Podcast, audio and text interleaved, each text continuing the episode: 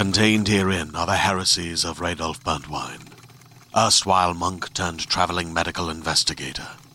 Join me as I uncover the blasphemous truth of a plague ridden world that ours is not a loving God, and we are not its favored children. The heresies of Radolf Burntwine, coming January 2nd, wherever podcasts are available.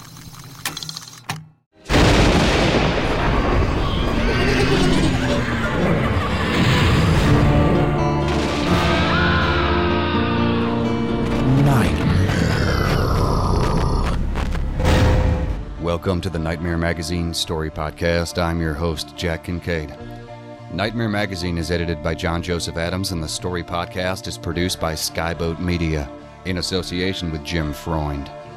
Our first offering for the August issue is Where It Lives by Nathaniel Lee. The story is read for you by Stefan Rudnicki. Where It Lives is copyright 2015 by Nathaniel Lee. Nathaniel Lee puts words in various orders and intermittently receives money for doing so. No one knows why.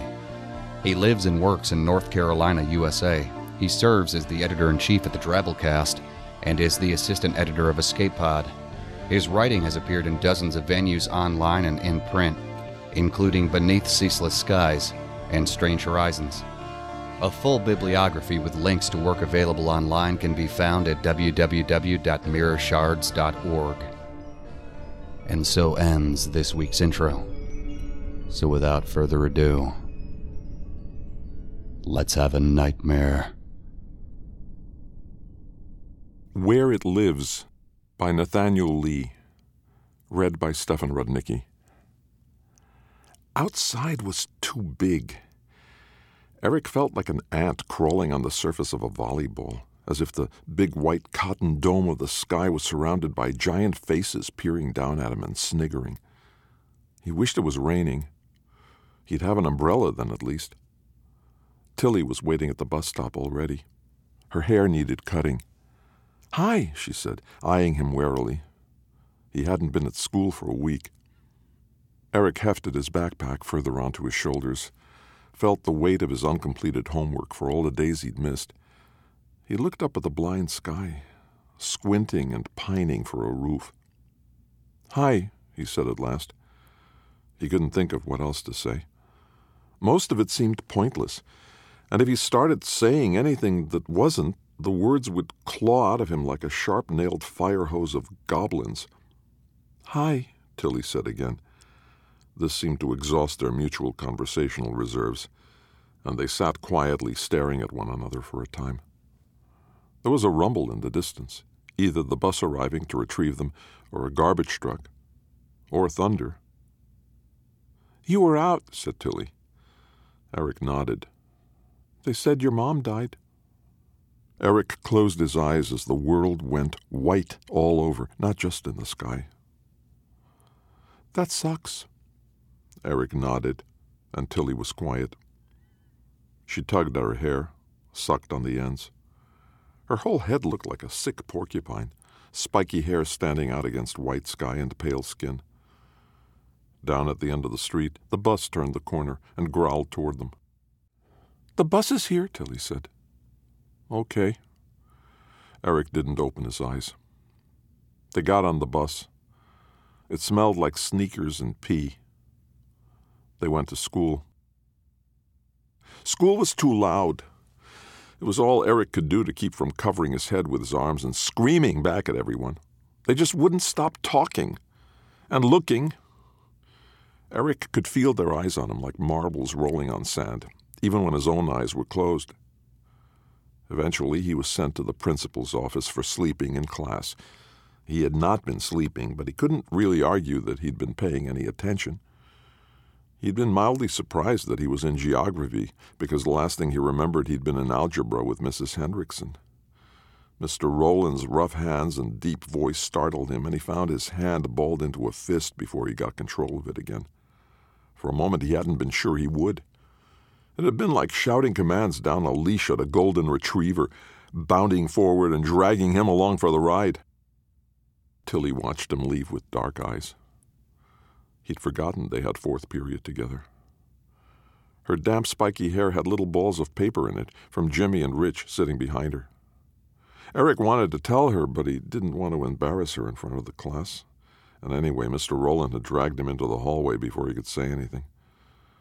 Mr. Rowland had been on suspension two years ago because he'd grabbed some kids, broke up a fight, and separated them. But it didn't look like he'd learned his lesson at all. Eric rubbed his sore shoulder as he padded through the hall. He found it easier out here. He was in a little linear maze of quiet while the noise went on behind closed doors, quarantined. Then the bell rang, and Eric actually did cry out this time, clapping his hands over his ears and falling to his knees. Sneakers kicked at him, and book bags slapped against the side of his head, and he crawled erratically to the wall and used it to pull himself up. A river of students flowed past. Flood water, full of mud and fallen trees and broken bits of buildings. Too dangerous to swim, too deep to wade. Eric slipped backwards and sideways and was surprised to find that he was able to do so. There was a little nook that fed into a stairwell. The stairs to the upper grades floors, disused until the end of the day. Eric's grade wasn't supposed to use them, so he didn't but he did find that the stairs had a space underneath them that was half concealed with a pile of metal rods and a stack of cardboard boxes. He pressed himself into the triangular hollow, feeling the reverse treads of the stairs pushing into his spine at regular intervals. It felt right and good and safe and correct.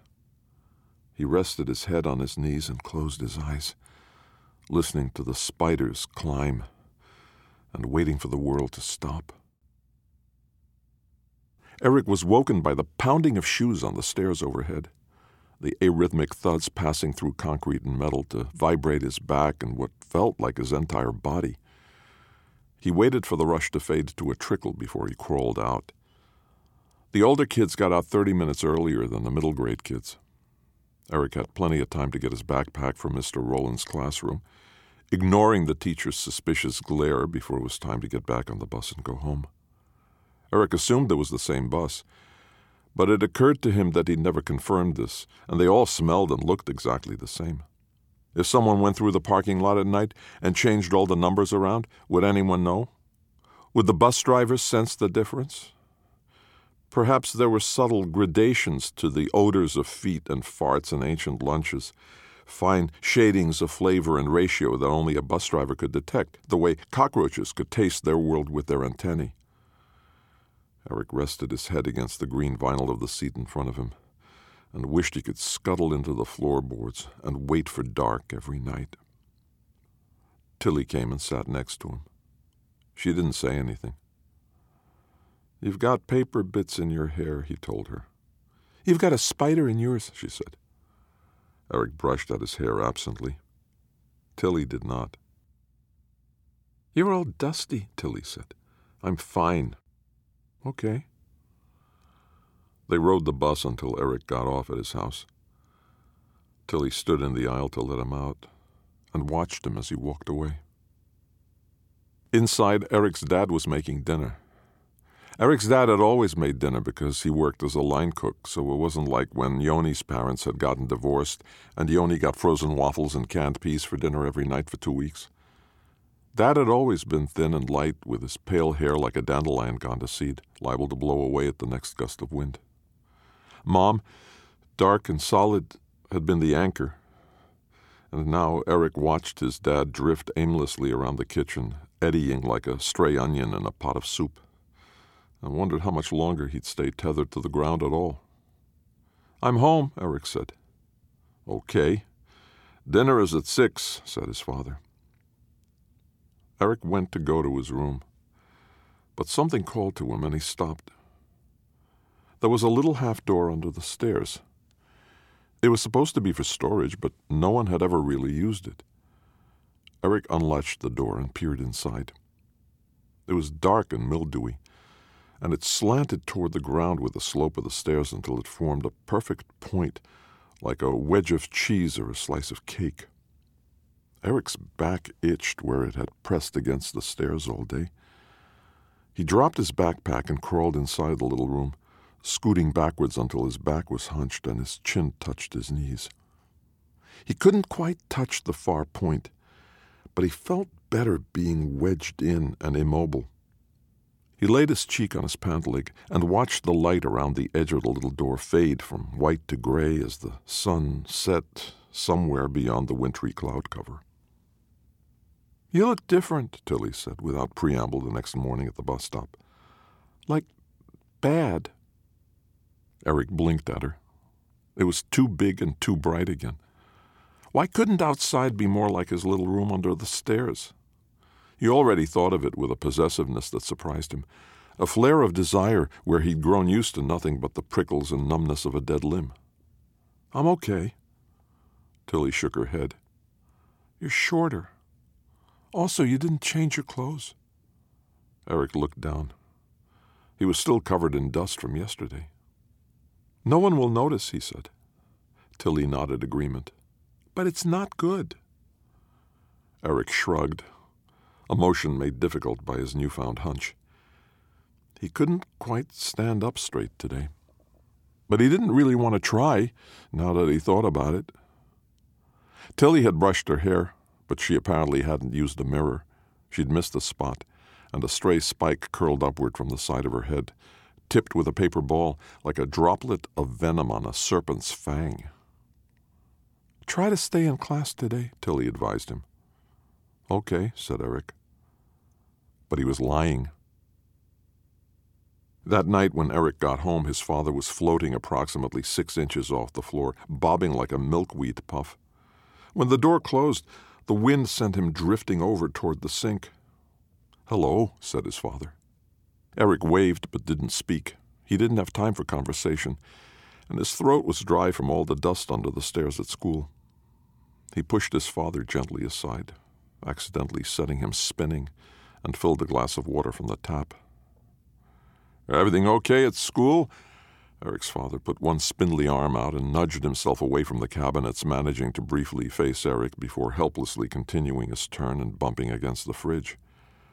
Eric nodded, but his father couldn't see. Yes, he said. He couldn't see his dad very well because he wasn't able to stand up or even crane his neck very far, so he wasn't sure how his lie was received. His back felt ridged, in a pattern matching the angle of the steps he'd spent all day pressed against. I'm going under the stairs. Yes, said his dad. That seems like a good idea. He stroked the freezer door like it was a cat, his hands translucent. Dinner is at six, he added, although Eric hadn't shown up for dinner for days. He flexed his toes but couldn't quite touch the ground. Eric trudged to the door under the stairs, resenting every minute spent out in the light and air. He was pleased to find that his buttocks slid smoothly into place, fitting right into the far end where the stairs met the floor as though made for the spot. Eric spent his days under stairs. It was just the best place for him. Once he was crammed into his chosen spot, the painful throbbing of noise and light from the outside faded into irrelevance, and he could sit in the dark and enjoy the peace. One afternoon, Eric ignored the final bell.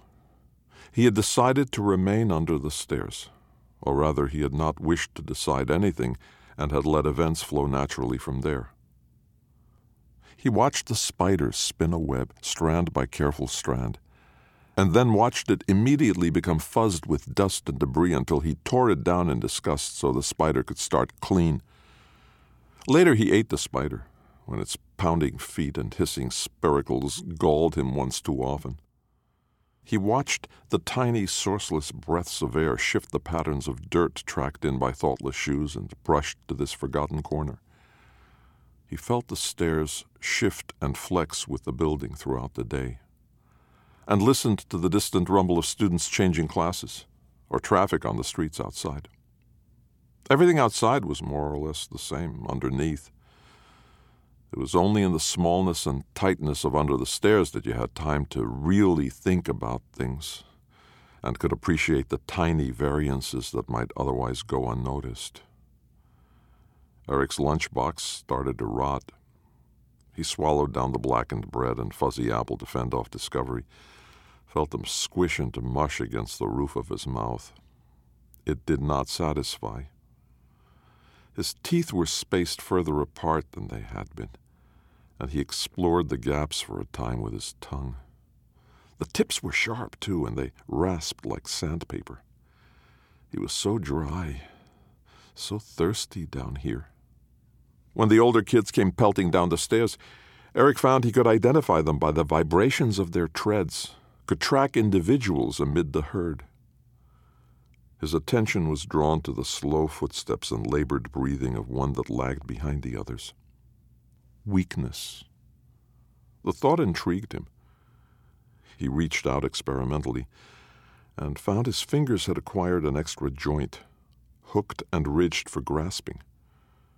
His arms were longer than he remembered. He could almost reach beyond the shadowed understairs cave, up to the steps overhead where soft ankles poured in their hundreds every day.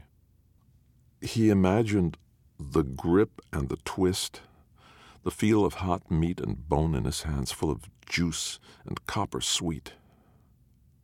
The image soothed him, and he tried again to reach, just barely short. But soon, he suspected, very soon, night fell. Eric did not sleep for fear of dreams. The appearance of a real pair of battered white sneakers jolted Eric from inchoate daydreams of the same. He recognized Tilly, but his reactions were confused. He half lunged, tongue lolling out. He wasn't ready, not yet, and he stumbled over himself and crashed sideways to the floor with a grunt. He watched his hands flex and clench way out at the ends of his arms. Periodically, he sent an experimental thought at them to see if they'd respond. So here you are, Tilly said severely. I think you need to come home with me. Eric shook his head mutely but Tilly latched onto his wrist with an unexpected and terrifyingly strong grip. His mouth watered at the warmth of her hand, and his efforts to not grip and tear it away sent his other arm pinwheeling around, tore it in a way like a macabre game of ping pong. Tilly held on grimly and did not glance over. We missed the bus, Eric wheezed. He felt like he was suffocating now that he wasn't being crushed into a corner. His chest was expanding too far. There was too much air. He staggered, his balance uneven. He felt a tightness in his wrists, an instinctive retraction. We're walking, said Tilly. She had not released his wrist, even though they were in public now and could be said to be holding hands if any of their classmates saw them. Eric felt the ancient fears of social damage stir like snakes behind glass. He and Tilly pushed out of the doors and into a wall of sunlight, and Eric staggered with the impact. It wasn't cloudy. He wondered when the rain had fallen. Tilly lived about a mile and a half away. They had to walk through most of Eric's neighborhood to get there. Did you know my dad died? Tilly asked as they neared her house. She was still holding his arm, her fingers cool to the touch, like the tiles underneath the stairs. No, Eric rasped. It was a long time ago. I was pretty little. But I learned something then. She turned and ducked through a side yard into a grassy alley between the rows of houses. Dark shapes blurred on the other sides of fences, waffling and whining and clinking their chains. The ground was patchy dirt and winter dry grass. There was a trickle of water down the middle of the pathway, not even enough to qualify as a creek. It smelled like metal and chemical fertilizer. Here, Tilly pulled on a boarded up piece of fencing, and it swung out like a doggy door. Is this your home? Eric whispered. He didn't need to duck to fit through the opening. Tilly followed him, letting the makeshift door swing shut behind her. The building ahead of them was dark, despite the white and pastel paint. The windows were all closed and heavily curtained. A small shed clung to the rear corner like a wasp's nest. I live here, she said, not necessarily agreeing. Over here. She led him to the listing shed. There was a pile of dirt. No grass grew on it or even near it. Tilly picked up a rusty half shovel from the line of broken tools that leaned against the shed and scraped at the dirt. What are we doing? Eric was almost curious, though that feeling was drowned by the increasingly strong urge to find a dark space to wedge himself into. This, said Tilly. She moved aside to show him what she'd uncovered. Eric peered down at it. Dead cat? he asked, although even as he said it, he knew it wasn't correct. It had too many limbs, for one thing, and long, needle like fingers. It was withered and black as a scorpion, and it smelled like vomit. Everyone's is different, I think, she said. Mine was in my head, up under my hair. That's why I got it cut short originally. But it'll grow if you don't stop it. Not hair, it. It'll grow to fit whatever space you give it. But what is it? Tilly shook her head. That's not the right question. Anyway, I don't know. They probably don't have a name. You've been trying to keep yours small by staying in small places, but I think all you did is teach it how to be crooked. Eric shook his head and started to back away, but Tilly was suddenly in front of him, blocking his path, dirt crusted shovel held out before her. I killed mine while it was small. You have to get them before they get too big. Yours, I think, lives somewhere right about here. Tilly swung the shovel at Eric's back, and Eric hunched and twisted, couldn't evade in time. The impact knocked him to the ground, and he started coughing. Then he found he couldn't stop, and the coughing turned to heaves, then retching, and finally he spewed some bile in a length of green speckled rope that twitched and writhed on the ground in front of him. What? Eric asked. He pulled himself to his hands and knees and looked up, noticing that he could look up again. Tilly knelt beside him, spearing the shovel into the cold earth. There's more in there. You've been hiding while it grew. I can't get it all, not from out here. I'll help as much as I can, but you'll have to get it yourself. She held out a hand and helped Eric to his feet. What if I don't? Tilly shook her head. It grows to fill where it lives. Like a goldfish? That's a myth. Oh. Eric blinked. He wasn't having nearly as hard a time focusing on Tilly's face as he had been. She looked like she'd been crying. Are you okay? Nothing that can get better, she said. Eric thought about his father, who was probably trapped on the kitchen ceiling by now, too far to reach the stove or the pantry. I need to get home, he said. His throat felt less dry already, and he ran a freshly moistened tongue over his retreating teeth. He wondered how high his father would go. He'd have to tie a rope around the old man, keep him down until he could learn to walk on the ground again. The thing in his father probably lived in his stomach, always so acid and uneasy to begin with. Eric glanced at the kelp like thing he'd coughed up and the cat bat hedgehog Tilly'd had in her hair. An upset stomach seemed like the sort of place they'd like. Hopefully, Eric wouldn't be too late. Thank you, he told Tilly. Just be careful, she said. Don't hide away like that again. Everyone needs help sometimes. Eric nodded. Tilly opened the gate for him, and he slipped back into the lonely alley. He was a few steps away before he thought of a question. Hey, Tilly, he said, tottering back and peering through the fence. What about your mom? Tilly was already closing the door into the house. She spun on her heel and slammed it, but not before Eric saw the wobbling wall of gray pink flesh inside the room, with barely room for a little girl to slip past on her way in or out. It grows to fill where it lives. Eric turned under the star stained sky and ran for home, the streetlights flickering on one by one in his wake.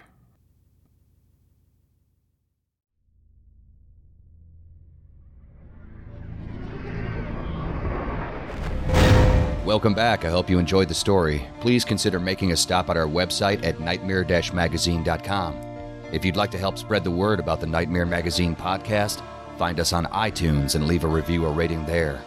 Nightmare Magazine is published by John Joseph Adams. If you haven't already subscribed, check out our many options at nightmare magazine.com. slash subscribe. The stories of this podcast are produced by Skyboat Media, the most respected independent audio production team on the West Coast. They are headed by the Audie and Grammy award winning narrators Stefan Rudnicki and Gabrielle de Cuir. You can check out Skyboat Media's website at skyboatmedia.com. Post production is in association with Jim Freund. Music and sound logos are composed and performed by yours truly, Jack Kincaid. There's other ways you can be notified of new Nightmare Magazine content. You can subscribe to our free monthly newsletter or RSS feed, follow us on Twitter, or like our fan page on Facebook. If you visit nightmare magazine.com and click on this month's editorial, you'll find links to all of our social media pages. This podcast is copyright 2015 by Nightmare Magazine. Thanks for joining us. Sleep tight.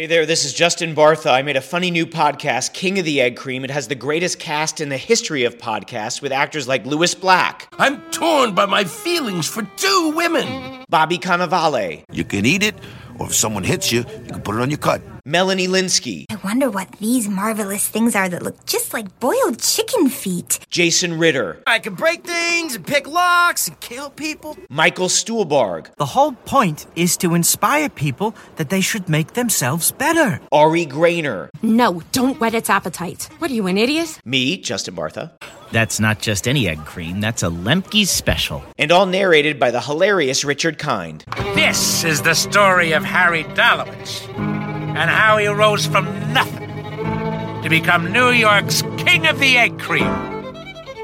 So if you like funny true stories, come listen to King of the Egg Cream, available wherever you get your podcasts.